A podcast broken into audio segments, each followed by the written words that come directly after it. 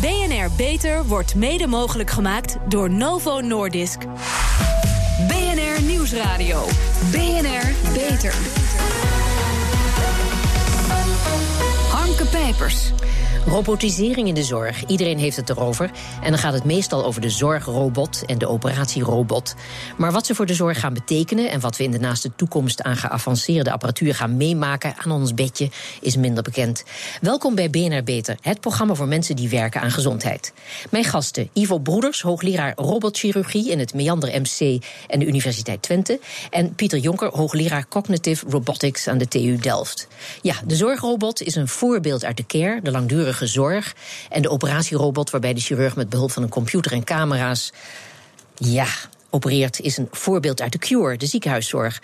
Meneer Broeder, u heeft in 2000 als eerste in Nederland een robotoperatie gedaan. We zijn nu bijna 20 jaar verder. Op hoeveel robotoperaties per jaar staan we nu? Wereldwijd zijn dat er zo'n uh, 750.000. Uh, Nederland uh, zo tussen de uh, 5.000 en 8.000 ingrepen per jaar. Ja, en meneer Jonker, u bent bezig met de ontwikkeling van een robotrollator. Is dat nou een verbeterde versie van de rollator zoals we die nu kennen? Of is er een, was er een heel ander uitgangspunt?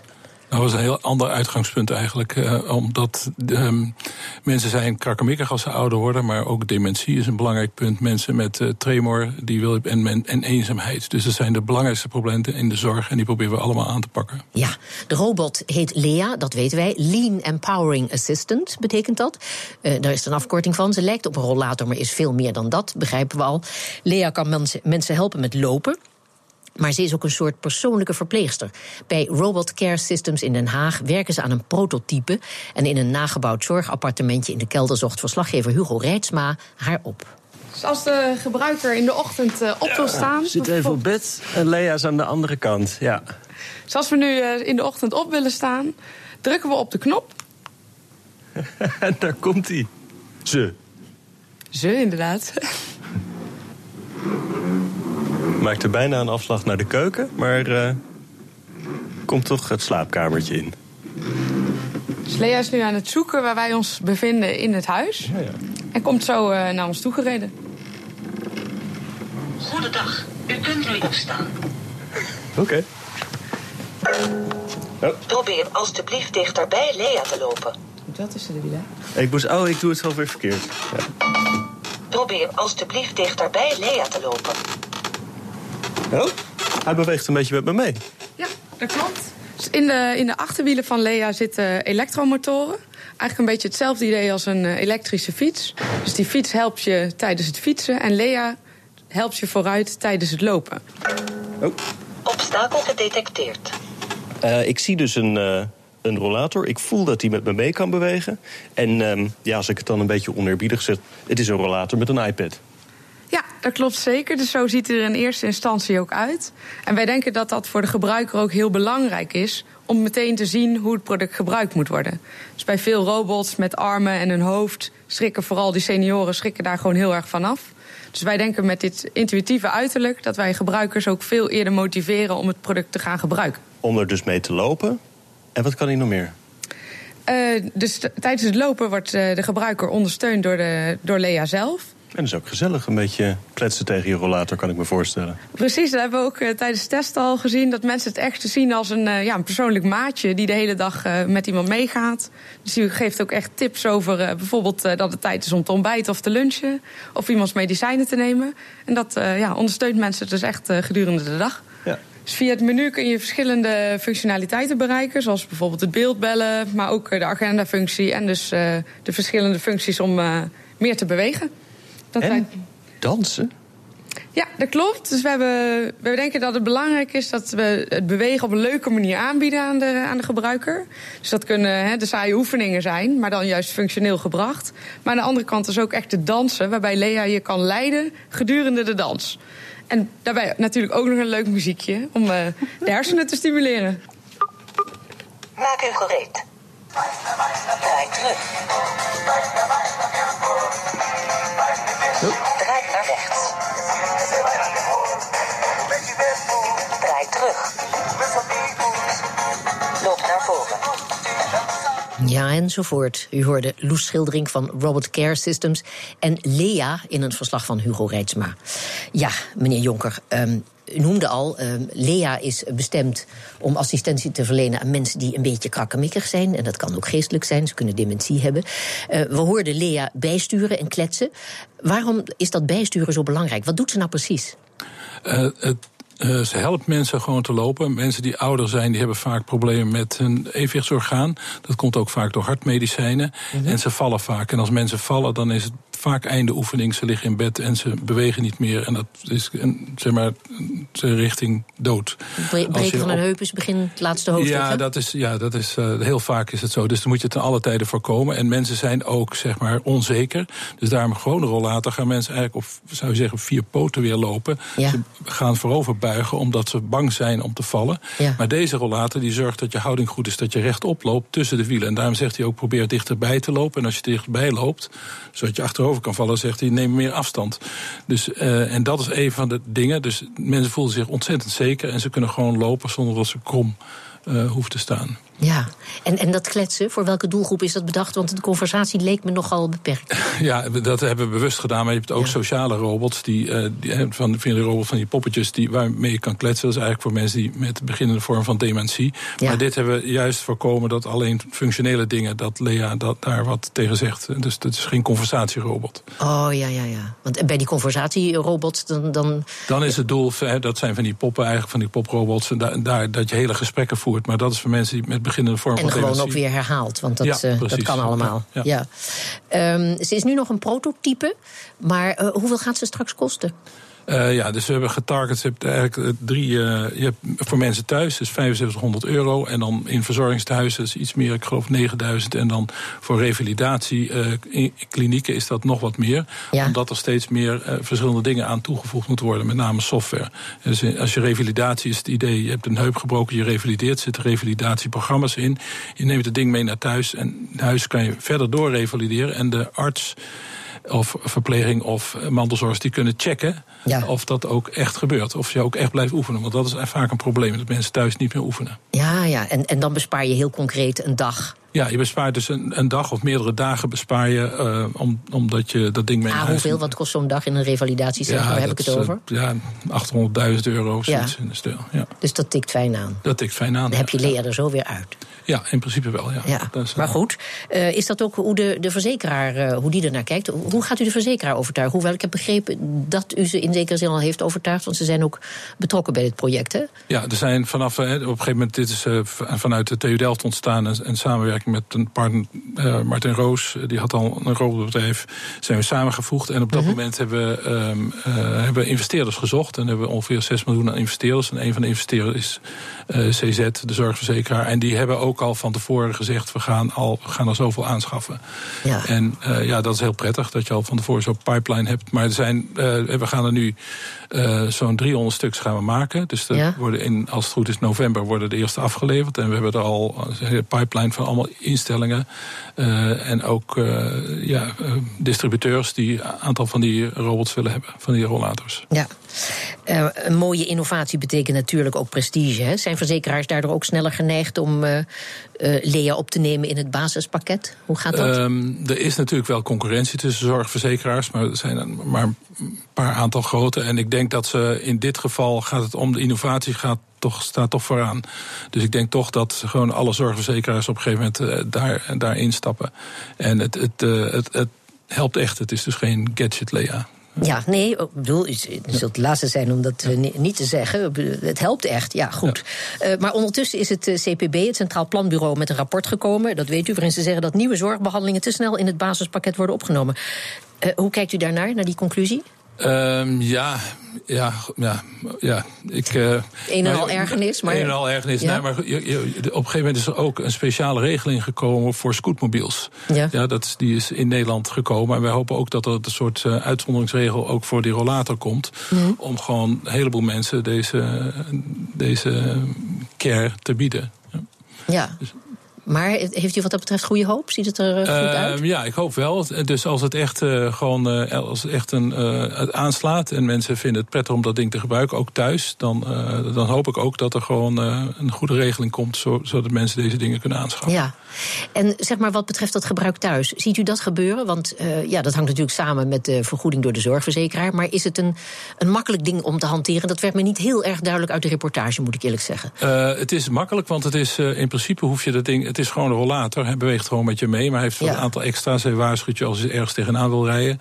hij helpt je hellingen op, hij helpt je drempeltjes over. Dat zijn de gewoon Ja, ja. hij helpt je hellingen op. Ja, ja het, is, het is eigenlijk net als als je een elektrische fiets in Delft hebt, die helpt je de bruggetjes oh ja, over. Maar goed, als je. Deze is iedereen bekend, nietwaar? Ja, ja, dus deze helpt je ook de hellingen op, hellingen af. En ook hellingen af, hè, dat je niet gewoon die helling als een idioot afrent. Dus dat, hij remt ook af. Dat is, hij remt af. Ja, ja. Hè, dus dat je ook zijn mensen die met een gewone rollator, ehm, die rollator gaat zijn eigen gang, of je moet steeds in die handremmen knijpen. Maar deze is uh, dat je op je eigen tempo kan lopen. Ja. Um, in het rapport wordt het voorbeeld van de vergunning voor vijf protonenklinieken aangehaald. Hè. Schippers heeft de vergunning verstrekt, maar er is heel veel discussie over, want niet iedereen is overtuigd van het nut. Hoe kijkt u daar nu tegenaan? Over die protonenklinieken? Nou ja, sowieso die discussie, het, het, het, wantrouwen wat er heerst. Misschien ook wel uh, gefundeerd wantrouwen ten aanzien van innovatie. Um, ja, maar goed, dat zijn eigenlijk de, de mensen die, um, zeg maar, zoals ik, hè, die de innovatie zien. Ook, dus er kan dan heel veel innovatie ook bijvoorbeeld in de cure uh, gebeuren. Daar hebben we net met uh, Ivo ja. Broeders over gehad. En de mensen die dat uiteindelijk moeten beslissen, en die hebben geen idee van wat er mogelijk is en wat er kan en wat dat betekent. En die zijn vaak erg conservatief. Dus dat is, en dan gaat het over uh, van wat kost dat. Mm -hmm. dus daar hebben we ook wel met investeerders over gehad. Van, uh, ja, van hoeveel ga je er nou eigenlijk verkopen? Ja, dat, dat is, dat is, uh, we hebben wel een schatting, maar goed, ja. je weet het pas als het product er echt is. Ja. Is het iets wat meteen op grote schaal toegepast gaat worden, wegens doorslaand succes? Ja, dat denk ik wel. Ja, het is wel gek zijn als die nee zijn, maar reëel, wat verwacht u? Uh, nou, ik denk wel dat dat. Want hoe klantvriendelijk is het ding? Dat vraag ik me voortdurend af. Ik vond de uitnodiging ten dans ook niet heel erg sexy, zou ik maar zeggen. Uh, ja, maar je, kijk, ze hebben nu al dat mensen rolstoelraces en rollatorraces ja, is ook doen. Zo. En, uh, en het is gewoon ontzettend leuk om het ding te dansen. Hij kan leiden of jij kan leiden. En okay. maar ook voor mannen is het uh, wel speciaal. Die houden niet zo van dansen. Daar kan je een hindernisrace mee doen en zo. Ach, maar het is ook een soort. De, een wedstrijd neem ik aan. Ja, ja, ja. En wedstrijdjes oh, ja, doen. Maar je hebt ja. ook rollatorwedstrijden. Hè, gewoon, met, gewoon nu al. Hè. Ja, dus oh. op de Sintelbaan. En dat degene die het verste komt in, in de kortste ja. tijd. Maar dat soort dingen. Ja, want is het, of het nou een oude of een jongen is, een haan blijft een haan, hè? Tja, toch? Ja. Nou, hartstikke mooi. De chirurgie maakt steeds meer gebruik van robotica. Hoe? Daar hoort u meer over na de reclame. BNR Nieuwsradio. BNR Beter. Ook in de chirurgie wordt robotica steeds meer toegepast. Is dat een ingrijpende, maar onvermijdelijke verandering van het vak? Daarover praat ik verder met Ivo Broeders, hoogleraar robotchirurgie in het Meander MC en de Universiteit Twente. En Pieter Jonker, hoogleraar Cognitive Robotics aan de TU Delft. Ja, meneer Broeders, in het CPB-rapport wordt ook als voorbeeld uh, natuurlijk de Da Vinci-operatierobot genoemd. Die is duur. Hoe duur is die eigenlijk? Nou, hij zit zo tussen de anderhalf en de 2 miljoen uh, euro aanschaf. Ja, dat is nog eens wat anders dan Lea. Maar goed, uh, die is duur. En het is niet duidelijk, zegt het CBP-rapport, of die een verbetering oplevert ten, opzichte van de bestaande behandelmethode. Maar ja, um, wat is uw reactie daarop? Ik heb het rapport gelezen. Er zitten herkenbare aspecten in. En, en de vraag is natuurlijk heel reëel. Hè. Moeten we dat geld eraan uitgeven? Ja. Uh, de informatie die uiteindelijk in het rapport komt, die is nogal subjectief. En wat me uh, wel raakt, is dat uh, inhoudsdeskundige zorgaanbieders, dus mensen zoals ik, eigenlijk niet aan, aan het woord gekomen zijn. Dus het, het, het ontbreekt wel aan de nodige nuance. Daar valt meer ja. over te zeggen. Maar ja, dat heeft misschien een reden, want het CPB zegt dat partijen die bepalen of nieuwe techniek in het basispakket moet komen, dat die te weinig verstand van geneeskunde hebben, of dat ze niet neutraal zijn. Want, uh, en volgens het CPB behoort u dan tot de laatste categorie, want u heeft wel kennis, maar u heeft te veel belang bij acceptatie om neutraal te kunnen zijn. Kortom, uw oordeel telt niet, hè? Uh, nou, ik denk van wel. Ik heb vooral belang bij innovatie. En Nederland ja. is, is, is, is, toch nog steeds een land wat helemaal bovenaan zit als het gaat om het, om het leveren van cure. Ja. En dat betekent ook dat je mee moet innoveren en mee vooraan moet lopen. Dus je kunt de vraag, denk ik, die moet je een beetje ombuigen. Niet zozeer van moeten we het wel uitgeven, maar meer van. Uh, uh, wie gaat het uitgeven en welke zorgaanbieders komen hier nou voor een aanmerking om, Ja. om, om, om, eh, om hiermee aan de slag te gaan. Nou goed, vergeet het CPB even. Overtuig ons van het nut van de Da Vinci-robot. Eh, wat zijn de voordelen vergeleken met de traditionele operatie? Nou weet ik dat, eh, ze voordelen hebben voor, dat het voordelen heeft voor zowel de chirurg als voor de patiënt. Maar we beginnen natuurlijk met de patiënt. Eh, het mag duidelijk zijn dat, dat het gaat om ehm, eh, gouden rand geneeskunde. Dit is zeg maar het ultieme van eh, wat de chirurgie te bieden heeft. En je probeert die laatste paar procenten extra kwaliteit te leveren. En die moeten zich vooral vertalen in, ehm, in kwaliteit van leven na grote operatieve ingrepen. Je zult niet zozeer de voordelen eh, pakken in het ziekenhuis zelf. Operatieduur, bloedverlies, dat soort aspecten. Eh, die slag is al gemaakt bij de overgang van open chirurgie naar kijkoperaties. Dit zijn dan feitelijk kijkoperaties met een computer of met een robot. En die moet vooral zijn winst leveren in de kwaliteit van leven van mensen na ingrijpende operaties. Hè, zoals bijvoorbeeld prostaatverwijdering of operaties voor endeldarmkanker of slokdarmkanker. Hele ingrijpende aangelegenheden. Waarbij eh, ja, het maken van schade, met name aan kleine zenuwtakken rondom die organen, bepaalt hoe je leven er daarna uit gaat Ja, zien. ja, precies. Want ik wou weten, waar zit hem dan die verbetering in? Maar u noemt nu een concreet voorbeeld. Eh, eh, er zijn ongetwijfeld meer concrete voorbeelden te noemen. Eh, nou, als je in detail gaat, bij operaties in het kleine bekken, gaat dat bijvoorbeeld over de functies van, van je organen, van je endeldarm, van je blaas. Dat soort zaken. Ja, goed, maar ook de mogelijkheden tijdens de operaties zijn eh, veel breder dan bij de traditionele operatie. Want een chirurg heeft eh, direct toegang tot veel meer informatie. Hè? Dat klopt en, en daarmee neemt hij meteen voorschot op eh, de toekomst. Ja. De afgelopen 15 jaar was vooral ondersteuning van de chirurgische vaardigheden. Ja. Eh, De volgende generatie wordt het gebruik van, van computers en artificiële intelligentie om ook op cognitief niveau zeg maar, chirurgen te gaan ondersteunen. Dus Ja. dat, dat wordt weer een hele. Zijn we zover? Wil de chirurg tijdens de operatie lastig gevallen worden met informatie? Of heeft hij daar juist dringend be- behoefte aan en weet hij dat nog niet helemaal dat dat zo is? Eh, het laatste, dat wordt door veel mensen gedacht. Wij denken daar natuurlijk iets genuanceerder over. Maar er zijn. Ja. zeker aspecten waarin we ondersteund kunnen worden. Hè, zoals het herkennen van anatomie Ja. en, en het maken van keuze. Want een operatie probeer je op een standaard manier uit te voeren. Maar er zijn altijd vele wegen naar Rome. En de individuele patiënt bepaalt welke route je moet kiezen. Ja. En daar kunnen intelligente computers wel in gaan ondersteunen.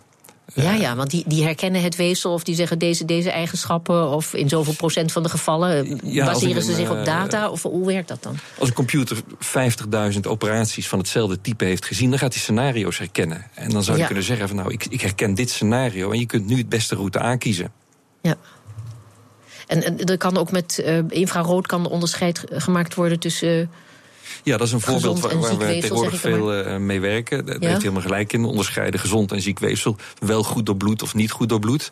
Eh, dat kan ook met gewone kijkoperaties. Maar de, de toekomst gaat zijn dus dat de chirurg in een cockpit zit. En Mhm. allerlei vormen van diagnostiek eh, kan, kan inzetten tijdens een operatie. Maar dat hij of zij eh, al die modaliteiten ook zelf onder controle heeft. In plaats van afhankelijk te zijn van allerlei mensen die in die operatiekamer die technieken moeten bedienen. Je wil zelf in control zijn eh, over alle apparatuur die je bij een, bij een operatie inzet. Dus je moet die chirurg weghalen van de operatietafel en feitelijk achter de computer plaatsen. En, en heeft hij dan ook tijd voor overleg, zeg maar? eh, met die computer Kan hij even zeker. de boel loslaten? Ja, dat, nou, dat, is, dat is een typisch voorbeeld. Hè. Als je, als je je joy, joysticks loslaat, Ja. ja, dan staan die instrumenten stil in de ruimte. Die doen dan niks. En, en eh, ja, de patiënt beweegt niet, want die is onder narcose. Dus eh, op dat moment gebeurt er niks engs. En kun je in alle rust eh, ja, denken, opzoeken, werken, diagnostische modaliteiten inzetten. Ja. Zeker. Zeg, en wat zijn de voordelen voor de chirurg? Zijn vooral ook ergonomisch, hè, begreep ik. Nou ja, de voordelen zijn dat je je werk eh, makkelijker eh, en perfecter kunt uitvoeren. Het geeft ook minder vermoeidheid. Maar er zijn ook inderdaad ergonomische voordelen. Kijkoperaties geven heel erg veel belasting eh, van de nek en de rug. En, dat eh, ja, realiseren we ons nooit. Je bent er nooit zelf bij. Maar dat je daar in de meest rare operatie iets staat te doen. Nee, nee, en wij realiseerden ons dat zelf ook niet. Totdat Ja. we ineens zagen dat er steeds meer chirurgen hernia's gingen krijgen. Nek en rug. En dat had natuurlijk te maken ook met de toename van het aantal kijkoperaties. Nou, zo'n zo'n in zo'n cockpit komt de chirurg terug in zijn natuurlijke eh, werkhouding. En dat geeft een enorme afname van stress in je, in je lijf. Nou ja, natuurlijke werkhouding. Je zit achter een soort bureau. Is dat een natuurlijke werkhouding voor een Nou, chirurg? zoals de mens gemaakt is. Hè. De mens, Ja. mens heeft een bepaalde werklijn. Ja, dat. Ja.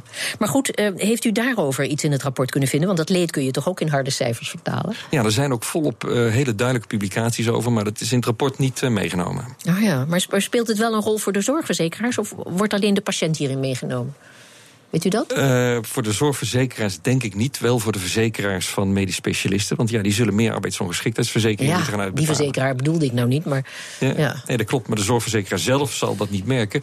Mm, dat is indirect, hè. Je wilt natuurlijk mensen heel hoog opleiden en heel ervaren maken. En dan wil je ze tot hun 68ste laten draaien. Ja. En als ze dan op hun 60ste moeten stoppen om fysieke redenen... dan is dat waste of capital. Ja. ja. Zeg, en, en de chirurgen zelf, de collega's, omarmen die de robottechniek? Ja, dat is, dat is in stappen gegaan. De urologen zijn daarmee begonnen. Ja. Gynaecologen zijn gevolgd. Chirurgen waren al heel ver met het uitvoeren van kijkoperaties op hoog niveau zonder robot. Maar dat is de laatste groep uh, die die robot omarmd heeft, sinds een jaar of vier, vijf nu.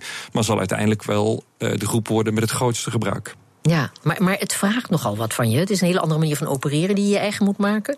Waarbij je, om er iets te noemen, want uh, dat uh, sprak wel tot de verbeelding, mijn verbeelding ook. Uh, je staat niet meer aan de operatietafel, maar je moet dus op een heel andere manier met je team samenwerken. Ja. Dat klopt, er zijn eigenlijk twee uh, grote uitdagingen. Teamplay. De, de operatieassistent aan de operatietafel beleeft die operatie op een heel andere manier. Oneerlijk eigenlijk. Die staat tussen die robotarmen, die ziet tweedimensionaal en die staat wel ongelukkig. Ja. Um, dus, dus, uh, en de chirurg heeft geen directe controle meer over die kijkoperatie. Uh, dus teamplay is. Uh, het opereren met die robot is heel makkelijk. Teamplay, teamplay is complex. Tweede ding is dat chirurgen moeten uh, hun mindset moeten veranderen en complexe technologie moeten leren begrijpen en omarmen. Ja. Dus het gaat niet alleen maar meer over, over anatomie en en en en. Ja, maar ik begreep ook het gevoel verandert, want je zit niet meer met je eigen vingers aan de patiënt. Je voelt geen weefsel. Als je een hechting maakt, dan heb je geen controle over hoeveel kracht je moet zetten. Dat klopt. Ja, en, en hoe doe je dat dan? Dat is een verlies. Dat moet je, dat moet je dus visueel uh, compenseren. Je moet leren uh, zien hoe weefsel reageert op aanraking met ja. robotinstrumenten. Maar je moet toch ook ervaren dat de robot zoveel voordelen heeft op andere terreinen. dat je je verlies op het, op het, op het gebied van gevoel uh, pakt. En dan moet je kijken, is dat voor mij in balans? Is dat verlies wat ik links leid, uh, levert de winst aan de rechterzijde me zoveel op dat ik dat verlies accepteer? Ja, en dat betekent dus dat lang niet voor iedere operatie zo'n uh, robot uh, in aanmerking komt? Nee, zeker niet. Met de huidige complexiteit en kostenplaatje is dat bedoeld voor complexe kijkoperaties. Ja. Maar die collega's, hè, nog even afgezien van de niet geringe investering die je moet doen om de techniek te beheersen, zien zij het nut in van collega's die tijdens een operatie op afstand meekijken bijvoorbeeld? Want dat is wat we vooral in het begin van die robotchirurgie hoorde als een van de mogelijkheden. En die tijdens een lastige operatie beschikbaar zijn voor overleg, bijvoorbeeld.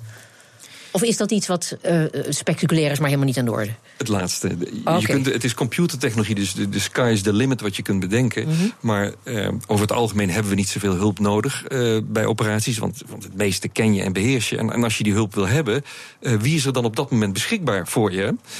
logistiek, want die mensen zijn allemaal aan het werk zelf. er liggen wel mogelijkheden op het gebied van opleiding op afstand. En ja, de, de, de grote volgende slag wordt dat wij niet communiceren en hulp vragen van een collega, maar van een computer. Ja. Zeg tot slot, verdwijnt het beroep chirurg in zijn huidige vorm? Uh, wel in zijn huidige vorm. Het wordt, het, het wordt een technischer vak. Ja. En uh, meneer Jonker, uh, gaan wij een toekomst tegemoet waarin we allemaal rondlopen met een chip? Zodat we precies weten waar iedereen is en hoe het met iedereen gaat? Oh, met een chip. Um, ja, nou, je hebt nu al die Fitbits en die, die, die uh, Apple Watches en zo. En, en je hebt ook al, uh, ja, wat, je hebt Internet of Things. En wat er tegenwoordig aankomt, dat, eerst, uh, dat is de Internet of Bodies. Dus er zijn mensen die met Fitbits rondlopen en die dat ook in een soort gemeenschap met elkaar delen. Dus, en ik denk, ja, in de toekomst uh, ja, denk dat er inderdaad wel meer implantaten komen in, in mensenlichaam. Dus, Zoals koeien nu ook allemaal. Zoals koeien nu, ja. ja ah. Maar voorlopig houden we het even buiten het lichaam, Goed, denk ik. ik dank u. Ivo Broeders, hoogleraar robotchirurgie aan het Meander MC en Universiteit Twente. En Pieter Jonker, hoogleraar cognitive robotics aan de TU Delft. Dat bewegen goed voor je is, dat weten we allemaal wel. Maar het moet niet ten koste gaan van je slaap. Is het daarom wel verstandig om vlak voor het slapen gaan intensief te sporten? Redacteur Frederik, de, Frederik Mol vroeg het aan Ivan Wolfers, emeritus hoogleraar gezondheidszorg en cultuur. Is dat een goed idee? Sporten vlak voor het slapen? Het ligt er dus aan. Het ligt er namelijk vooral aan hoe competitief de sport is. Basketbal, uh, tennis en, en, en er is die, die strijdlust. Dan zit je uh, adrenaline vrij hoog. En, um, en ook je testosteron. Bij mannen gaat het testosteron enorm omhoog. En het is nou niet zo fantastisch als je wil ontspannen en slaap komen. Te competitief en fanatiek sporten is dus niet verstandig. Maar een beetje intensiteit kan dus geen kwaad zo vlak voor het slapen gaan. Een stukje rennen, dat kan wel. je bent dat gewend, want anders ren je niet. Je, hè, dus, en je, je hoofd wordt rustig. Je komt, uh, ik loop zelf altijd uh, door dezelfde omgeving. En je komt tot rust. Dus dat is heel erg goed. Wat in ieder geval ook heel goed is, is om na het sporten en voor het slapen gaan een lekkere warme douche te nemen. Het is ook een fantastisch middel om uh, tot rust te komen. Hè? Dus veel artsen uh, adviseren ook al bij de slaaphygiëne. Neem even een lekkere warme douche. En dan word je ook weer een beetje ontspannen van. Gewoon door de rugmassage van die stralen enzovoort. En dan ga je slapen. Dat gaat hartstikke goed. Even flink zweten en bewegen voor het slapen gaan kan echt geen kwaad. Maar wind je niet te veel op en neem een lekkere warme douche... en je zult slapen als een roos. Je bent gemaakt om te bewegen. Wie niet beweegt, doet af van de kwaliteit van leven. Zeker op de lange termijn. Zo is dat. Geen excuus meer om niet een rondje te rennen vanavond. Hoewel, het gaat heel hard regenen. Nou ja, tot zover deze uitzending van BNR Beter. Op bnr.nl slash beter is deze uitzending terug te luisteren. En we zijn ook op Twitter te vinden onder BNR Lifestyle. Dus heeft u tips voor ons, laat het ons vooral weten. Ik ben Harmke Pijpers. Tot een volgend spreekuur. BNR Beter wordt mede mogelijk gemaakt door Novo Nordisk.